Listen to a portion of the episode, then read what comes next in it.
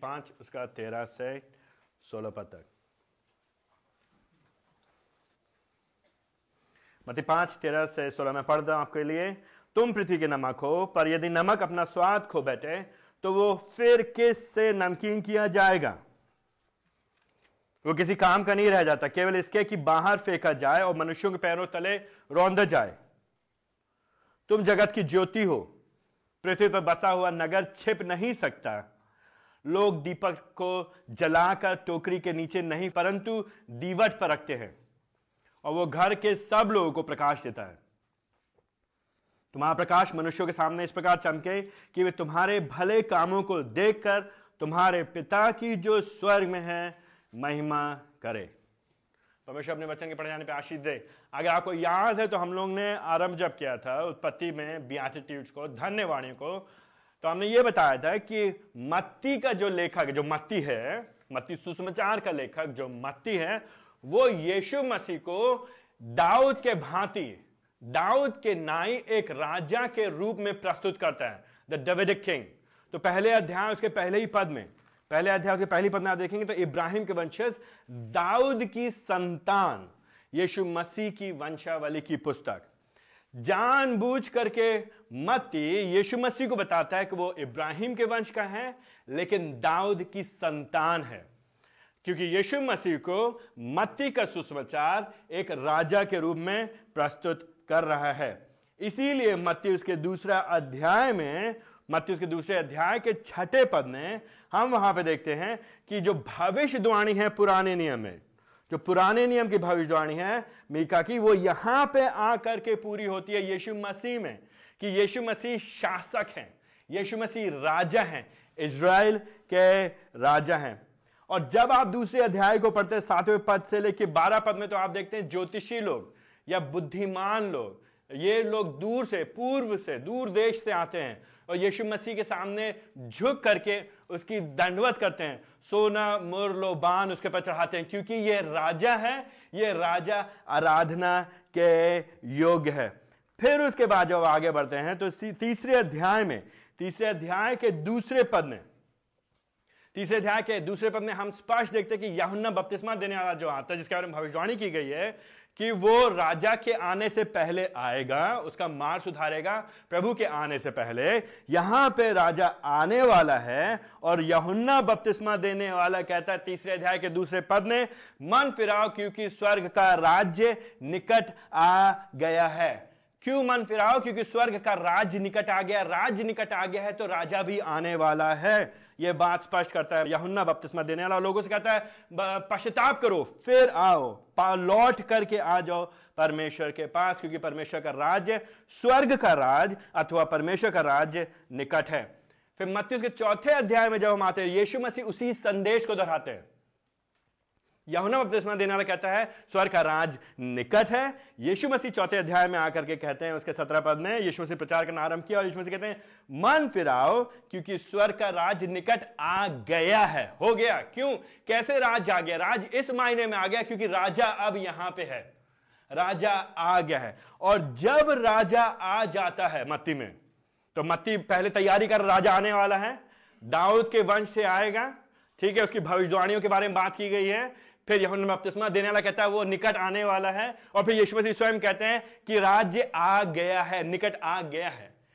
फिर उसके बाद मत्ती के चौथे अध्याय में, उसके तेईस पद में मत्ती उसके चौथे अध्याय, उसके तेईस पद में यीशु मसीह, जो कि राजा है, अपने राज्य की उद्घोषणा करना आरंभ कर देते हैं। वो क्या कहते हैं, तेईस अध्याय में? कहते हैं, राज्य का सुसमाचार का प्रचार कर रहा है यीशु मसीह। तो यीशु मसीह राजा है राज्य लेकर के आ गए हैं, उद्घाटन हो गया है, शुभारंभ हो गया है, वो यहाँ पे हैं। और अब पाँचवें अध्याय से, जिसको कि पहाड़ी उपदेश करके जाना जाता है। क्यों? क्योंकि पाँचवें अध्याय के पहले पद में वो पहाड़ के ऊपर चढ़ जाता है। पाँचवें अध्याय के पहले पद में यीशु मसीह चढ़ जाते हैं पहाड़ के ऊपर, और आठवें अध्याय के पहले पद में वो पहाड़ से नीचे, पर्वत से नीचे उतर आते हैं। इसलिए इसको समन माउंट कहा जाता है, पहाड़ी उपदेश कहा जाता है। इस पहाड़ी उपदेश के समय में इस पहाड़ के ऊपर जब यीशु मसीह संदेश दे रहे हैं, शिक्षा दे रहे हैं तो एक राजा की नाई दे रहे हैं, अपने राज्य के बारे में बता रहे हैं और अपने लोगों से कह रहे हैं कि राज्य में कैसे जिया जाता है। यीशु मसीह राज्य के सिद्धांतों का वर्णन कर रहे हैं। यीशु मसीह इन राज में किस तरह के उसके लोग होंगे और उनका व्यवहार कैसे होगा, उसके बारे में बात करते हैं। तो यही हम लोग ने पाँचवें अध्याय, उसके पहले पद से लेकर के बारह पद में बहुत धीरे धीरे एक एक करके जो आठ धन्यवाणियाँ थी, हमने देखा था। तो मसीह अपने शिष्यों के सामने हैं और भीड़ भी जमा है, लेकिन मुख्य तौर से शिष्यों से बात कर रहे हैं। शिष्यों से बात कर रहे हैं, भीड़ सुनेगी। और फिर अपने शिष्यों को वो कहते तुम धन्य हो। और एक के बाद, एक के बाद, एक के बाद आठ बातें हैं जो उनके ऊपर वो प्रोनाउंसमेंट करते हैं, उनके ऊपर उद्घोषित करते हैं। उनके ऊपर कहते हैं कि तुम धन्य हो, तुम खुश हो, तुम सौभाग्यशाली हो, तुम्हारे, तुम्हारी अच्छा है तुम्हारे साथ, सब बढ़िया है तुम्हारे साथ, तुम्हारी स्थिति अच्छी है क्योंकि तुम मेरे शिष्य हो, क्योंकि तुम राज्य में हो। तो ये आठ बातें करने के बाद, अब आप देखिए, हम लोग आज पहुँचे तेरह पद से लेकर के सोलह पद में। तो जब आप पढ़ते तेरह पद से लेकर सोलह पद में। नॉट जस्ट तेरह पद से लेकर सोलह पद में जब भी आप कोई खंड पढ़ते हैं तो आपको पूछना चाहिए यह है खंड यहाँ पे क्यों आया है? अगर आप यह प्रश्न पूछेंगे तो आपको बाइबल के अर्थ को समझने में अत्यधिक सहायता मिलेगी। क्यों करके यीशु मसीह एकदम से इनसे कह रहे हैं तुम नमक हो और तुम ज्योति हो। I I mean mean, Jyoti तो फिर भी समझ में आता है। तुम नमक हो ऐसी क्या बात होगी एकदम से? तो ध्यान दीजिए मेरे साथ जल्दी से एक बार फिर से पाँचवें अध्याय में, उसके तीन पद से लेकर के बारह पद में देखिए, आठ कौन सी बातें कही यीशु मसीह ने? यीशु मसीह ने तीसरे पद में कहा धन्य है वो जो मन के दीन है। मतलब जो अपने मन के दीन का हमने मतलब बताया था वहाँ पे वहाँ पे जो शब्द होना चाहिए, जो जानते हैं कि वो आत्मिक तौर से दरिद्र हैं, गरीब हैं, जो आत्मिक अवस्था के बारे में जानते हैं कि उनके अंदर आत्मिक कमी है। वो परमेश्वर के सामने कुछ नहीं है। तो परमेश्वर के सामने वे लोग अपनी अपनी अवस्था को जानते हैं और साथ ही साथ दूसरी बात, चौथे पद में वे अपने पापों पे शोक करते हैं। उनकी क्या है आत्मिक अवस्था? वो पाप में फंसे हुए हैं। वो लोग पाप में पड़े हुए हैं। उनके अंदर असक्षमता है। वो अपने आप को नहीं बचा सकते हैं। अपने पापों से अपने आप को नहीं छुड़ा सकते हैं। और वो जानते हैं अपनी स्थिति को, इसीलिए चौथे पद में वो लोग शोकित होते हैं। इसीलिए पाँचवें पद में तीसरी बात, वो लोग नम्र लोग हैं। जो व्यक्ति अपनी वास्तविकता को जानता है, जो जानता है मैं पापी हूँ, जो जानता है मैं कमज़ोर हूँ, वो नम्र तो होगा ही होगा। उसके अंदर घमंड हो नहीं सकता है। मसीही लोग के अंदर, यीशु मसीह के शिष्यों के अंदर घमंड की जगह नहीं है। यीशु मसीह के शिष्य लोग किसी भी चीज़ के लिए घमंड नहीं कर सकते हैं, बल्कि वे नम्रता से पहचाने जाएँगे। क्योंकि वे जान रहे हैं कि वे आत्मिक तौर से दरिद्र हैं, क्योंकि वे जान रहे हैं वो पापी हैं, इसलिए वे पापों पे शो करते हैं, इसलिए वो नम्र हैं। इसीलिए तो छठे पद में चौथी बात, वे लोग धार्मिकता के भूखे और प्यासे होंगे। उनको परमेश्वर की धार्मिकता चाहिए, जो मिल चुकी है, उसमें और भी अधिक बढ़ते चले जाना मांगते हैं वो लोग। वे परमेश्वर उनका धर्मी है, यीशु मसीह धर्मी है, वे भी धर्मी ठहरा दिए गए हैं, किंतु धार्मिकता के वे और भी अधिक खोजी हैं। इसीलिए पाँचवें, इसीलिए सातवें पद में पांचवी बात, वे दूसरे लोगों पे दया दिखाएँगे।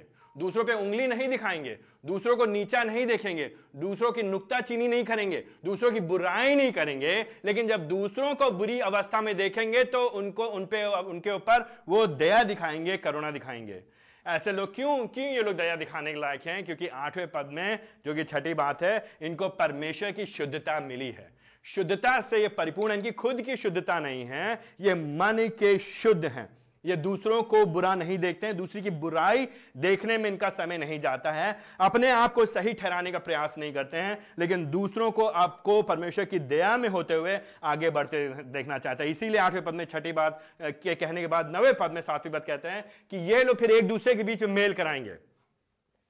धार्मिकता के खोजी होने के कारण अपने नम्रता के कारण, अपनी अवस्था को समझने के कारण, इनका, इनके मन में शुद्धता होने कारण, वे हो ही नहीं सकता है कि बुराई करवाएँ, किंतु आपस में, एक दूसरे के बीच में सुसमाचार पर आधारित परमेश्वर के चरित्र के अनुसार, कलीसिया के भीतर, इस साम्राज्य के अंदर कवर्नेंट कम्युनिटी ये जो ये जो वाचा का जो समुदाय है, उसके भीतर और आसपास के लोगों में, ये संबंधों को ठीक कराने वाले लोग होंगे नवे पद में।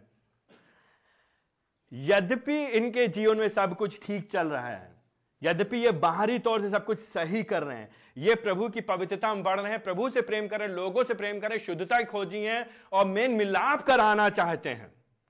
लेकिन उसके बाद भी, उसके बाद भी दसवें पद से लेकर के बारह पद में, समाज के लोग इनको गलत समझ सकते हैं।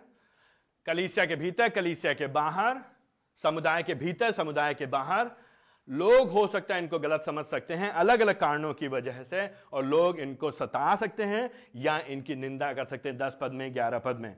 लेकिन जब इनके ऊपर सताव आएगा जब इनके ऊपर विरोध आएगा जब इनके ऊपर कठिनाइयाँ आएँगी तो ये है लोग कटुता में नहीं जिएँगे। ये लोग कड़वाहट में नहीं जिएँगे। ये लोग बदले की भावना में नहीं होंगे लेकिन 10, 11, 12 पद में ये आनंदित होंगे। ये परमेश्वर को धन्य कहेंगे। क्यों? क्योंकि ये अनोखे नहीं है। इससे पहले जो प्रभु ने लोगों को भेजा है, उनके साथ ऐसा हुआ है और इनका, और इसलिए इनके साथ तो कोई नई बात नहीं है। ना, आप इस बात को ध्यान सुनिए। यीशु मसीह अब यहाँ पे सर्वनंद माउंट, यहाँ पे पहाड़ी उपदेश में, ये धन्यवाड़ी में लोगों से ये बातें कह रहे हैं। और जब लोग ये सुनेंगे अच्छा हाँ ठीक है ठीक है ठीक है ठीक है अगर हमारे पास सतावनी आएँगी। ना थिंक इस बात को समझने की कोशिश करिए। इस बात कल्पना की कोशिश करिए। हम और आप मसीह के परिवार के सदस्य हैं। उसके लोग हैं, उसकी कलीसिया के लोग हैं। हम सब कुछ सही करने की कोशिश कर रहे हैं। हम सही करने के द्वारा उसके परिवार के लोग नहीं बन गए क्योंकि हम उसके परिवार के लोग हैं, इसलिए हम सब सही कर रहे हैं। हम इस तरह के व्यवहार करने के द्वारा राज में शामिल नहीं हुए हैं, लेकिन हम राज में शामिल हो चुके हैं, इसलिए हम इस तरह से जी रहे हैं। फ़र्क समझ रहे ना? हम उसके लोग हैं, उसने हमें अपने राज में शामिल कराया, क्योंकि हम उसके राज में शामिल हो गए इसलिए हम सही जी रहे लेकिन जब सही जी रहे नेकी कर दरिए में डाल जब हमारे साथ होगा। जब सही करने के बाद भी हमारे पास सता होगा विरोध आएगा तो हमारी आपकी प्रतिक्रिया क्या होगी? हम और आप क्या करेंगे? हम किस तरह से प्रतिक्रिया करने के लिए प्रलोभित होंगे? हमारे आपके दिमाग में बातें कौन सी चलेंगी? जब हमारे साथ होगा तो हमारे सामने प्रलोभन होगा हमारे सामने आ, हमारे सामने टेम्पटेशन होगा हमारे सामने हो सकता दबाव आएगा या तो हम डर जाएँगे। डर के हम छुप जाएँगे। या तो हम क्रोध से भर जाएँगे। क्रोध से भर करके हम घृणा में बदला लेने का प्रयास करेंगे। या तो फिर हम अपने आप को समाज से, समुदाय से, दूसरों लोगों से अपने आप को विड्रॉ कर लेंगे। अपने आप को खींच लेंगे, अलग कर लेंगे। कछुए के समान अपने आप को अपने खोल के अंदर ले जाएँगे। ना कहो से दोस्ती, ना कहो से बैर। किसी से बात नहीं करेंगे, किसी से दोस्ती नहीं करेंगे, कोई समस्या नहीं होगी, कोई बुराई नहीं करेगा, कोई लड़ाई नहीं होगी, कोई झगड़ा नहीं होगा, अपने काम से काम मतलब रखेंगे। या तो फिर हम अपने विश्वास से समझौता कर बैठेंगे। याद हम कहें कोई फ़ायदा नहीं, क्या फ़ायदा? क्या मिला ये सब करने से? क्या हुआ? मिला क्या आखिर में? हम हमारे पर इस बात का दबाव हो सकता है कि हम सब त्याग करके अपने दूसरे रास्ते को ले लें। तो दूसरे शब्दों में, जब विपरीत परिस्थिति आएँगी तो हो सकता है। यह संभावना है कि हमारी प्रतिक्रिया, हमारा प्रति, हमारा प्रत्युत्तर यह हो कि शिष्य बनने से फ़ायदा क्या है। हो सकता हम और आप ही कहें राज्य में शामिल होने से फ़ायदा क्या है। हो सकता है हम और आप कहें, इस राज्य से हमें कुछ लेना देना नहीं है। हो सकता हम और आप कहें, इससे तो बेहतर पहले था। हो सकता है इन सब परिस्थितियों की वजह से हमारे और आप सामने प्रलोभन आए कि हम एक मसीही होने के नाते, राज्य के एक शिष्य होने के नाते, जैसा फल हमको लेकर के आना चाहिए, वो फल हम लाना बंद कर दें। बात समझ नहीं समझ रहे? आप धीरे से समझने की कोशिश करिए कि ये एक कड़ी दूसरे कड़ी से जुड़ी हुई है। और फिर हम क्या बन जाएँ? एक फल रहित जीवन, एक फल रहित शिष्य बन करके जीवन जिए। इसीलिए यीशु मसीह तेरह पद से लेकर के सोलह पद में आकर के शिष्यों को याद दिलाते हैं। और वो एक मुख्य बात यहाँ पे कह रहे हैं एक मायने में। वो एक मुख्य बात कह रहे हैं। वो ये कह रहे हैं, यीशु मसीह, मत्ती के द्वारा, विश्वासियों से, शिष्यों से ये कह रहे हैं, एक फल रहित नाम की नामधारी या नाम का शिष्य एक फल रहित, केवल नाम का शिष्य विनाश की ओर अग्रसर है। ओ माई गुडनेस बहुत भयंकर बात कह रहे हैं मसीह यहाँ पे। एक फल रहित, नाम का शिष्य या नामधारी शिष्य या नाम की शिष्यता आप जो जोड़ना उसे कर लीजिए, एक फल रहित नाम का शिष्य विनाश की ओर अग्रसर है। A fruitless namesake disciple is heading towards destruction a fruitless namesake disciple is heading towards destruction तो तेरह पद से लेकर सोलह पद में यीशु मसीह यही मुख्य बात कह रहे हैं। यही बात कह रहे हैं। अगर तुम डर के मारे, समाज क्या कहेगा? सताव आएगा, विरोध आएगा, विद्रोह आएगा। फिर कहोगे, अपने काम से काम मतलब रखेंगे। मेल मिलाप कराने का प्रयास हुआ, आपके हाथ जल गए। लोगों के साथ भेबने की किया, आपके साथ उल्टा हुआ। और आपने कहा, इन सबसे कोई फ़ायदा नहीं है। आप पलटने की कोशिश करेंगे और फिर फल रहित जीवन जीने में संतुष्ट रहेंगे। कहने को तो हम शिष्य हैं कहने को तो हम प्रभु के राज में प्रवेश कर चुके हैं। कहने को तो हम उस राजा के राज्य में जी रहे हैं। लेकिन राजा के राज्य के जी में हम राजा के राज्य के नियमों के अनुसार नहीं जी रहे। हमारे उसके नियमों से, उसके निर्देशों से कुछ लेना देना नहीं है हमारा। हम नाम के वास्ते जी रहे तो ऐसे लोगों के लिए यीशु मसीह यहाँ पे दो मुख्य चित्रण का इस्तेमाल करते हैं। चेतावनी के तौर पे, दो मुख्य चित्रण, दो मुख्य मेटाफर्स रूपक। अगर अलंकार आपने पढ़ा है स्कूल में तो। ठीक है, दो रूपक अलंकार, दो चित्रण, दो दृष्टांत, या दो उदाहरण का उपयोग करें समझाने के लिए। और पहला उदाहरण है तेरह पद में। पहला उदाहरण है तेरह पद में, नमक के बारे में। नमक और उसके नमकीन होने के बारे में।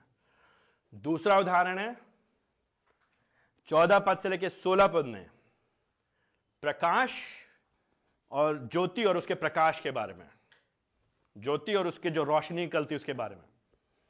तो इन दो उदाहरणों से, पहले उदाहरण से जो कि नमक का उदाहरण यीशु मसीह ले रहे हैं, उस नमक के उदाहरण से यीशु मसीह कह रहे हैं हमसे। हमसे और आपसे कह रहे हैं अपनी शिष्यता को मत खो। अपनी शिष्यता को मत खो। Do not lose your discipleship या identity of being a disciple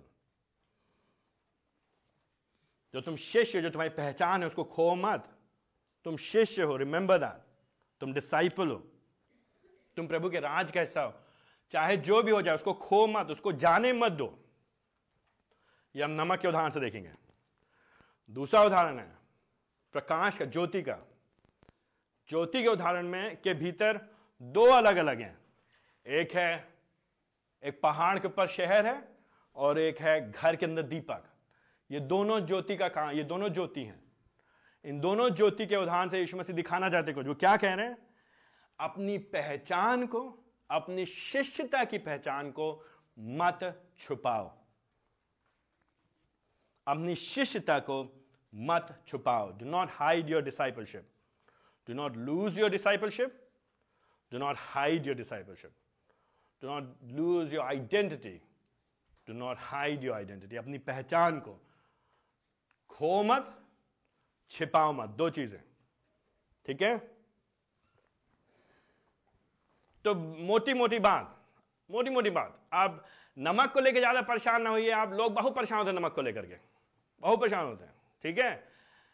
ज्योति को लेकर ज़्यादा परेशान होइए। जो मोटी मोटी बात है यहाँ पे, ये आप समझ जाएँगे तो आप समझेंगे खंड क्या हो रहा है। बाकी बातें, आधी से ज़्यादा बातें लोग करते हैं, वो अपनी मर्ज़ी से बोलते हैं। खंड में नहीं है, टेक्स्ट में क्या है? थ्रस यहाँ पे मुख्य बात है। यीशु मसीह हमको बताना चाहते हैं कि भैया, नाम के वास्ते, बिना फल का जो शिष्य है, वो जा रहा है विनाश की ओर, ठीक है? तो अगर ना विनाश ओर नहीं जाना चाहते हैं तो हमें क्या करना चाहिए? हमें अपनी अपनी शिष्यता को खोना नहीं है और हमें अपनी शिष्यता को छिपाना नहीं है। ठीक है, अब इन बात को ध्यान रखते हैं। मेरे साथ देखिए तेरह पद में। तेरह पद में ध्यान दिए यीशु मसीह, सीधे आकर के कुछ कहते हैं इनको। यहाँ पे तेरह पद में और यही बात यीशु मसीह चौदह पद में। कुछ कह रहे यीशु मसीह, कह नहीं है कि तुम तुम नमक के समान बनो। यहाँ पे यीशु मसीह ये नहीं कह रहे यू हैव आपको इस बात को ध्यान यीशु मसीह कहने, मैं चाहता हूँ तुमसे विनती करता हूँ, तुमसे मैं निवेदन करता हूँ, काश कृपया करके हो सके जब मन आए अच्छा लगे तो हो सके, जब जब सहूलियत हो, ऐसा हो तो तुम नमक बन जाना, नमक के जैसे। ना ही यशु मसीह चौदह पद में कह रहे हैं, जब सब कुछ ठीक ठाक चलेगा, जब कोई विरोध नहीं होगा, समस्या नहीं आएगी, दिक्कत नहीं आएगी, कठिनाई नहीं आएगी, परेशानी आएगी, तब हो सके तुम ज्योति बन जाना। यशु मसीह ये नहीं कह रहे या ज्योति के जैसे बनने का प्रयास, कोशिश करो। कोशिश करो, बाकी तुम चिंता मत करो। नहीं, यशु मसीह क्या करें तुम्हारी पहचान है कुछ, तुम हो कुछ। यू आर समथिंग हम और आपको यहाँ पे यीशु मसीह साफ़ साफ़ कह रहे हैं। तेरह पद में तुम, कौन तुम? शिष्य लोग, यीशु मसीह के लोग, जो उसके राज्य में हैं। जो उसके शिष्य हैं जो उसके जन हैं तुम नमक हो। और किसके लिए नमक हो? पृथ्वी के लिए नमक हो। आई मीन आई डोंट हमको नहीं मालूम पिछली बार आपने कब किसी कहा तुम नमक हो। I mean, हो सकता है हमारे आपके लिए ये बहुत बड़ी बात ना लेकिन इसके पीछे यीशु मसीह कहना क्या मांग रहा है? तो अलग अलग विद्वान लोग बाइबल के अलग अलग बातें करते हैं। तो दसों हज़ारों कई कई चीज़ें अलग अलग तरह से लोग समझाने की कोशिश करते हैं।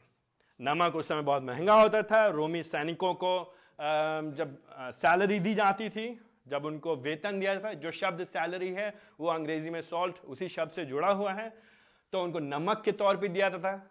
ठीक है, आज कोई नमक के तौर पे सैलरी नहीं लेना मांगेगा, उस समय की बात है। ठीक है महँगा होता था नमक।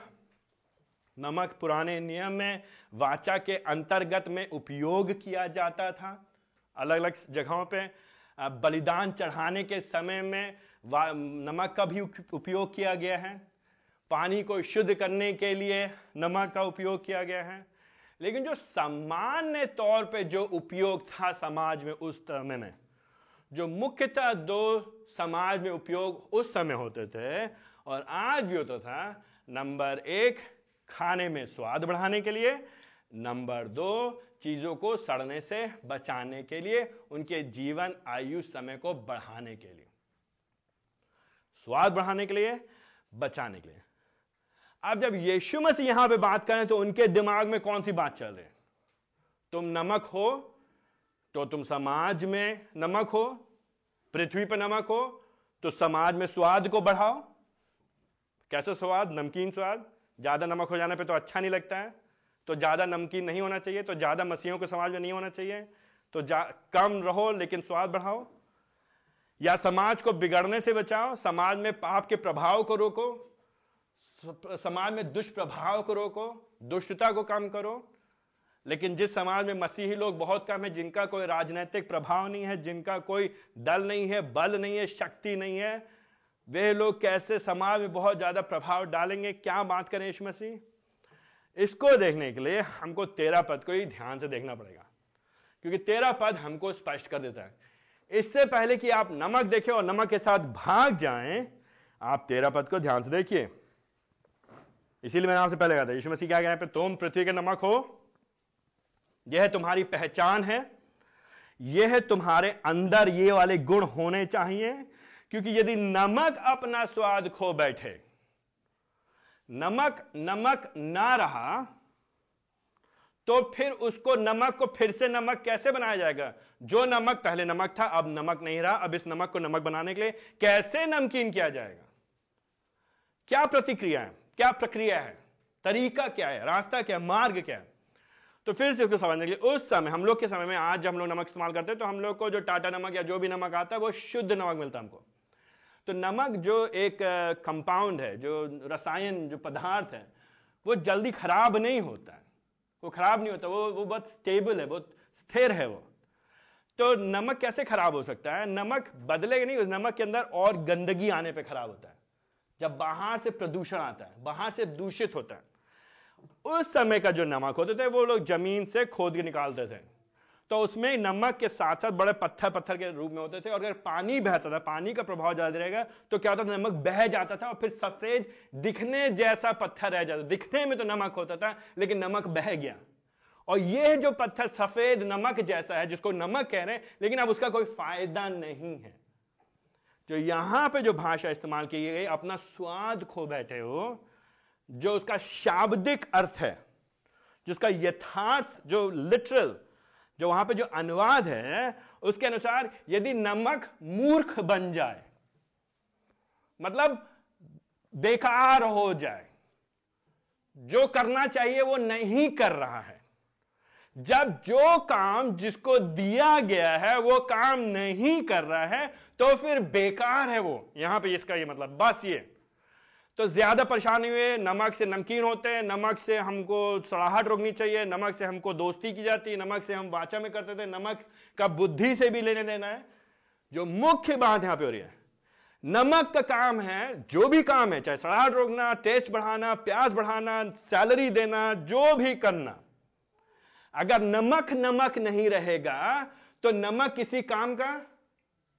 मेरी बात समझे अगर नमक नमक नहीं रहेगा तो वो किसी काम नहीं। तो नमक क्यों महत्वपूर्ण है? क्योंकि ये कई काम कर रहा है समाज में। उसका बहुत महत्व है। उसका, उसको प्रतिदिन, दिनचर्या में प्रतिदिन इस्तेमाल किया था अलग अलग तरीके से। हर समाज में उसका उपयोग किया जा रहा है। बहुत महत्वपूर्ण है वो समाज में। उसके बहुत फ़ायदे हैं। लेकिन जब नमक का ही जो मुख्य गुण है, वो रह गया तो फिर वो किस काम का? नाउ थिंक अबाउट अभी बात सोचिए। किससे बात करें यीशु मसीह? शिष्यों से बात कर रहे हैं। कौन है ये शिष्य लोग? यीशु मसीह के जन है। किस समाज में रह रहे हैं ये लोग? रोमी साम्राज्य के अधीन रह रहे हैं। रोमी साम्राज्य में और अब ये जो चुने हुए लोग हैं, ये लोग, ये धीरे से यहूदी पंथ से भी अलग हो जाएँगे। इनके सामने, इनके ऊपर किस तरह का प्रभाव होगा, किस तरह का दबाव होगा, किस तरह के प्रलोभन होंगे, किस तरह के बोझ होंगे, आप सोचने का प्रयास करिए। और सबसे आसान तरीका क्या होगा उनका?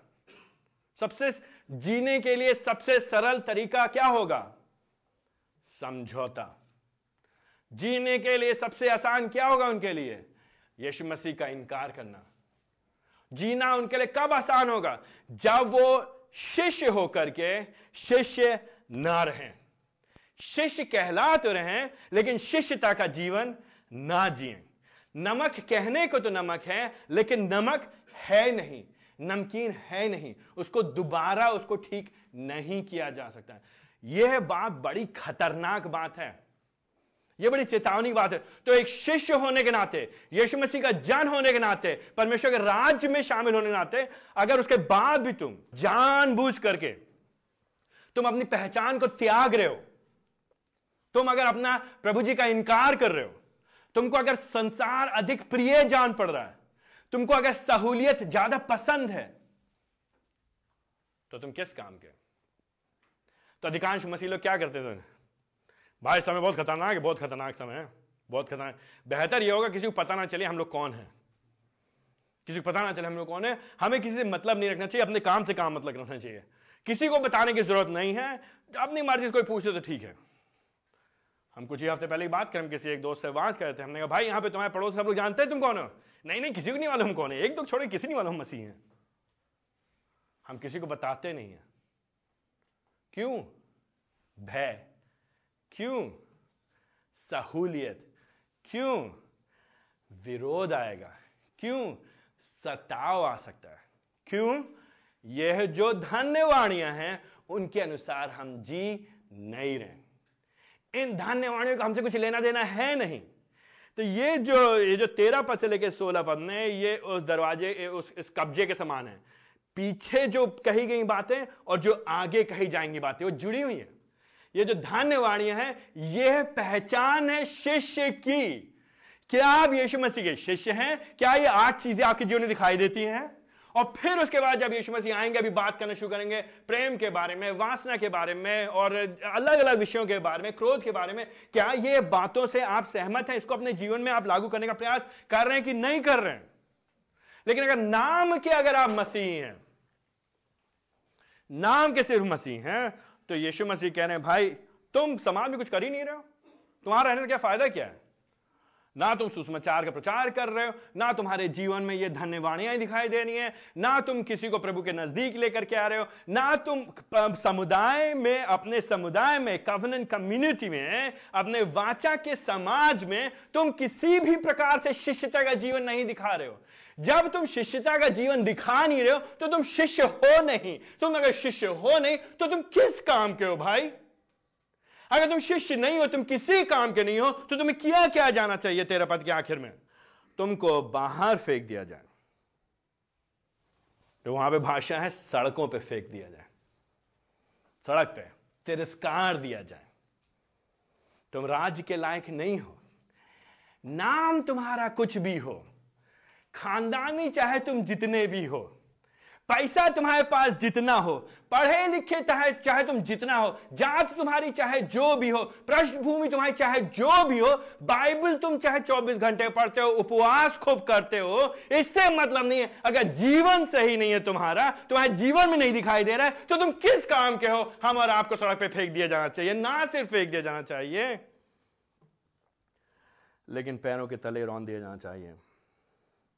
और ये जो तेरा पद की जो सेकेंड लाइन है, दूसरी लाइन है, ये बड़ी भारी भरकम वजनी लाइन है। ये दिखा रहा है, ये आने वाले न्याय की ओर चित्रण कर रहा है। ये ये भाषा है। रौंदे जाना ये न्याय की भाषा है। तो मेरे भाइयों, बहनों, यीशु मसीह यहाँ पे सिर्फ़ एक चीज़ कह रहे हैं। तुम हो नमक। नमक होने में शर्माओ नहीं। तुम फ़र्क हो बाकी लोगों से। तुम भिन्न हो बाकी लोगों से। तुम शिष्य हो। अपनी भिन्नता को बरकरार रखो, बनाए रखो। यह जो तुम्हारा फ़र्क होना है, भिन्न होना है, समाज से अलग होना है, यीशु मसीह का शिष्य होना है यह तुम्हारा, तुम्हारी विशेषता है यह तुम्हारी प्रॉपर्टी है।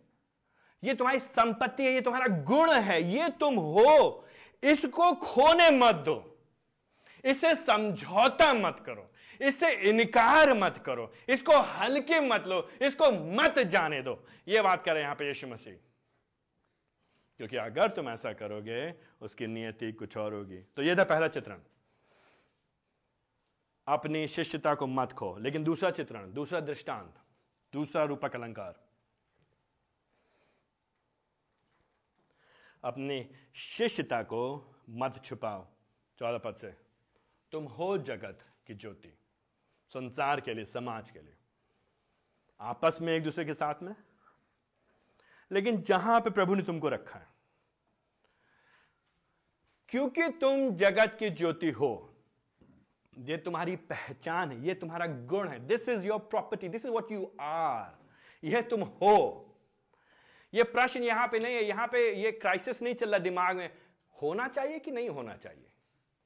मुझे ज्योति बनना चाहिए कि मुझे ज्योति नहीं बनना चाहिए? पता नहीं भैया हमको मालूम नहीं प्रभु जी का उद्देश्य क्या है मेरे जीवन से। ये ये हमको और आपको फिलोसॉफिकल डिबेट um, में नहीं पढ़ना है। This is what we are ये हम हैं। इसमें कोई शक नहीं है। इसमें कोई दो राय नहीं है। आप हो तुम हो मैं हूँ कलीसिया है प्रभु के लोग हैं हम नमक हैं और हम ज्योति हैं तो अगर हम नमक हैं और हम ज्योति हैं तो हमें फ़र्क होना है। दैट्स इट सिंपल जटिल नहीं है। इसमें ज़्यादा तिगड़म करने कोई बात है नहीं। इसमें कोई हर इसमें आप कोई जिम्नास्टिक कर ही नहीं सकते। तो हम और आप क्या हैं? हम और आप ज्योति हैं। इसीलिए यहाँ पे फिर दो, इसी ज्योति के अंतर्गत दो बातें करेगा। पहली बात करेगा पर्वत के ऊपर एक नगर की। तो जब हम लोग, कई लोग आप लोग मसूरी जा चुके हैं। जब हम मसूरी जाते हैं देहरादून में आप जब पहाड़ के ऊपर जब चढ़ना शुरू करेंगे तो जो पहाड़ी के ऊपर जो घर है शाम के समय आपको दिखाई देने लगेंगे दूर से। नहीं छिप सकता है वो। दूर से दिखाई देता है। आई मीन छिप ही नहीं सकता। रात के अंधेरे में घुप अंधेरा हो। आई मीन कैसी रात हो? कोई भी रात हो इससे फ़र्क नहीं है। वो दिखेगा ही दिखेगा। शिष्य हो तो, तो तुम क्या होगे? दिखोगे। शिष्य हो तो तुम दिखोगे। छुपो नहीं। शर्माओ नहीं, डरो नहीं। सरकार को नियमें लाने दीजिए भैया, सरकार का काम है नियम बनाना। हमारा काम है प्रभु के अनुसार जीवन जीना। हमारा काम है जो प्रभु जी ने हमको निर्देश दिया, हम प्रभु के अनुसार करेंगे। समाज हमारा विरोध करेगा, घर वाले हमको त्याग देंगे, मित्र हमको छोड़ देंगे, हमारे स्वयं के लोग हमारे विरोध में हो जाएँगे, लेकिन हम जो हैं, वो तो है ना हम। हम अपनी वास्तविकता से कैसे इनकार कर सकते हैं? हम अपने आप से कैसे विद्रोह करते भैया, ये हम हैं, हम ज्योति हैं। तो हम तो दिखेंगे ही दिखेंगे। तो अगर हम दिख नहीं रहे हैं तो उसका मतलब क्या है? और क्यों आवश्यकता है हमको दिखने की? क्यों आवश्यकता है ज्योति की? क्योंकि यह संसार अंधकार में है। क्योंकि संसार में जैसे नमक का कुछ लेना देना है, अगर हम कुछ अर्थों में जाएँगे, उसी तरह से ज्योति का भी कुछ लेना देना है समाज में। तो ना सिर्फ़ यहाँ पे मत्ती बात करता है नगर जो कि पहाड़ के ऊपर है, लेकिन फिर पंद्रह पद में बात करता है, जब दीपक जलाया जाता है। भैया, दीपक जलाया गया? उसको उठा के तुमने टोकरी के नीचे तो नहीं रख दिया ना? अगर आपने ऐसा किया तो मतलब क्या हुआ? तो यीशु मसीह कहना क्या है मांग रहे हैं यहाँ पे यीशु मसीह दूसरे शब्द में कह रहे हैं, यह बात तो स्वतः स्पष्ट है। इसमें मुझको कोई बताने की ज़रूरत है नहीं। ये बात आपको मालूम होना चाहिए, आपको दिखाई दे जाना चाहिए। ये बात, ये अगर आप इसका उल्टा समझ रहे हैं तो वो मूर्खता है। ज्योति जब जब प्रकाश दीपक जलाएगा तो दीपक को छिपाया नहीं जाएगा। ये रॉकेट साइंस नहीं है, ये अंतरिक्ष विज्ञान नहीं है। ये पढ़ा लिखा, अनपढ़ ज्ञानी जो भी हो, सब जानते हैं। जलाया मोमबत्ती तो रोशनी के लिए, जला करके डब्बे के नीचे नहीं रख दिया जब तक ये एक्सपेरिमेंट नहीं कर रहे हो। और कोई और कारण नहीं होगा। तो अगर जलाया, हम ज्योति हैं हमें ज्योति मिला कहाँ से? किसने बनाया हमको ज्योति? ज्योति के परमेश्वर ने हमको बनाया ज्योति ना? वो है ज्योति। उसकी वजह से जो हमारा परमेश्वर पिता ज्योति है, हमारे यीशु मसीह ज्योति जो इस संसार, अंधकार में, संसार में आ गया है, और उसकी वजह से हम ज्योति हैं। और उसने जब हमको ज्योति बनाया तो ज्योति किस लिए बनाया छिपने के लिए। जब उसने हमको ज्योति बनाया तो डरने के लिए। भैया, समय बदल गया ना अब। समय समय की तो बात होती है। अब शादियों के बच्चे भी तो पत्नी की भी चिंता करनी है, बच्चे की भी चिंता करनी है। समझौता करने के लिए प्रभु जी ने हमको ज्योति बनाया है। नहीं, यहाँ पे यहाँ पे मत्ती क्या कह रहे हैं यहाँ पे? यीशु मसीह मत्ती के द्वारा अपने शब्दों में क्या बता रहे हैं? तुम दीपक, जैसे दीपक को छिपा नहीं आता है, बल्कि उसका काम क्या होता है? वो सब लोगों को प्रकाश देता है। उसी तरह से तुम्हारा प्रकाश भी सब लोगों के सामने चमकना चाहिए। तो दूसरे शब्दों में सीक्रेट क्रिश्चियनिटी गुप्त मसीहत नाम की कोई चीज़ नहीं है। चाहे जैसी भी परिस्थिति हो। डर के, छिप करके, किसी को बना बताए बिना, वो वाली मसीहत, वो वाली शिष्यता, प्रभु जी उसका इनकार करे यीशु मसीह कहने भाई, तुम शिष्य हो, तुम ज्योति हो, तुम नमक हो, अपनी शिष्यता की पहचान को छुपाओ नहीं। अंगीकार करो। लेकिन तुम अंगीकार कैसे करोगे? तुम कैसे अपनी गाड़ी के ऊपर बड़ा बड़ा लिख करके चलोगे? पीछे स्टिकर लाल रंग का मसीही। बड़ा बड़ा अपने बड़ी गाड़ी खरीदी इतनी बड़ी गाड़ी खरीदी उतनी बड़ा लाल लाइट लगाया शिष्य। आई मीन हम लोग ऐसे करेंगे? अपना बैनर बना करके अलग रंग का उस पर लिख करके यीशु का शिष्य। या, या हम लोग बनाएँगे मसीही युवा दल या कुछ इस तरह से बना करके हम दिखाने का प्रयास करेंगे? तो हम कैसे करेंगे? सोलह पद के अनुसार भैया तुम्हारा प्रकाश सबके सामने चमकेगा। क्यों क्यों चमके? क्योंकि ज्योति का काम है चमकना। अंधेरे में जब आप कमरे में आते हैं तो जब आप लाइट ऑन करते हैं तो आप क्या कहते हैं लाइट ऑन हो गई। लाइट ऑन होने के बाद आप नहीं कहते कि, भैया लाइट ऑन करो। क्यों आप नहीं कहते लाइट ऑन करो? क्योंकि लाइट ऑन हो गई। जब हो गई तो दिख रही है। उसको दिखाने की अब ज़रूरत नहीं है, क्योंकि आप ज्योति हैं, आपको ज्योति बना दिया गया है तो आप दिखेंगे ही दिखेंगे। लेकिन अगर आप छिपाने का प्रयत्न कर रहे हैं तो आप जो परमेश्वर का जो विधान है, जो नियति है, जो नियम है, जो परमेश्वर कार्य है, जो योजना उसके विरोध में कर रहे हैं। डर के मारे हो, चाहे सहूलियत के मारे हो, चाहे लालच की वजह से हो, चाहे भय की वजह से हो। और वह परमेश्वर की निगाह में उसको निंदा की जाती प्रभु जी निंदा करते हैं उसकी। तो प्रकाश हमारे लोग सामने कैसे शब्द चमकेगा? हमारे भले कामों के द्वारा। सोलह पद में। तो जिस समाज में हम रह रहे हैं जिस पड़ोस में हम रह रहे हैं, जहाँ पे हम काम करते हैं, आरंभ होता है हमारे स्वयं के परिवार से। मेरी पत्नी और मेरे बच्चों के साथ। मेरी पत्नी और मेरे बच्चों के सामने मेरे काम भले हैं कि नहीं है। जब मैं अपने बच्चों और अपनी पत्नी, अपने व्यक्तिगत परिवार से शुरुआत करके अपने आस पड़ोस में जहाँ पे मेरा कार्य क्षेत्र है, जिन लोगों से साथ मेरा उठना बैठना है, उनके बीच में मेरे काम भले हैं कि नहीं है। और क्या है हमारे भले काम? क्या है हमारे भले काम? क्या है हमारे नेकी के काम? ठंडा है, कंबल बांट देना। वृद्ध लोगों के लिए आश्रम खुलवा देना। अंधों के लिए ब्रेल की किताबें पहुँचा देना। सड़क पे जितने भिखारी हो उनके लिए आवास करवा देना। ये सब भले काम हो सकते हैं, ये सब भले काम समाज के लोग कर सकते हैं, लेकिन कॉन्टेक्स्ट कॉन्टेक्स्ट कॉन्टेक्स्ट संदर्भ संदर्भ संदर्भ संदर्भ कॉन्टेक्स्ट देखिए मत्य उसका पाँच अध्याय, उसका तीसरे पद से लेके बारह पद में। यह है हमारे मसीह होने की पहचान, यह है मसीह होने के कार्य।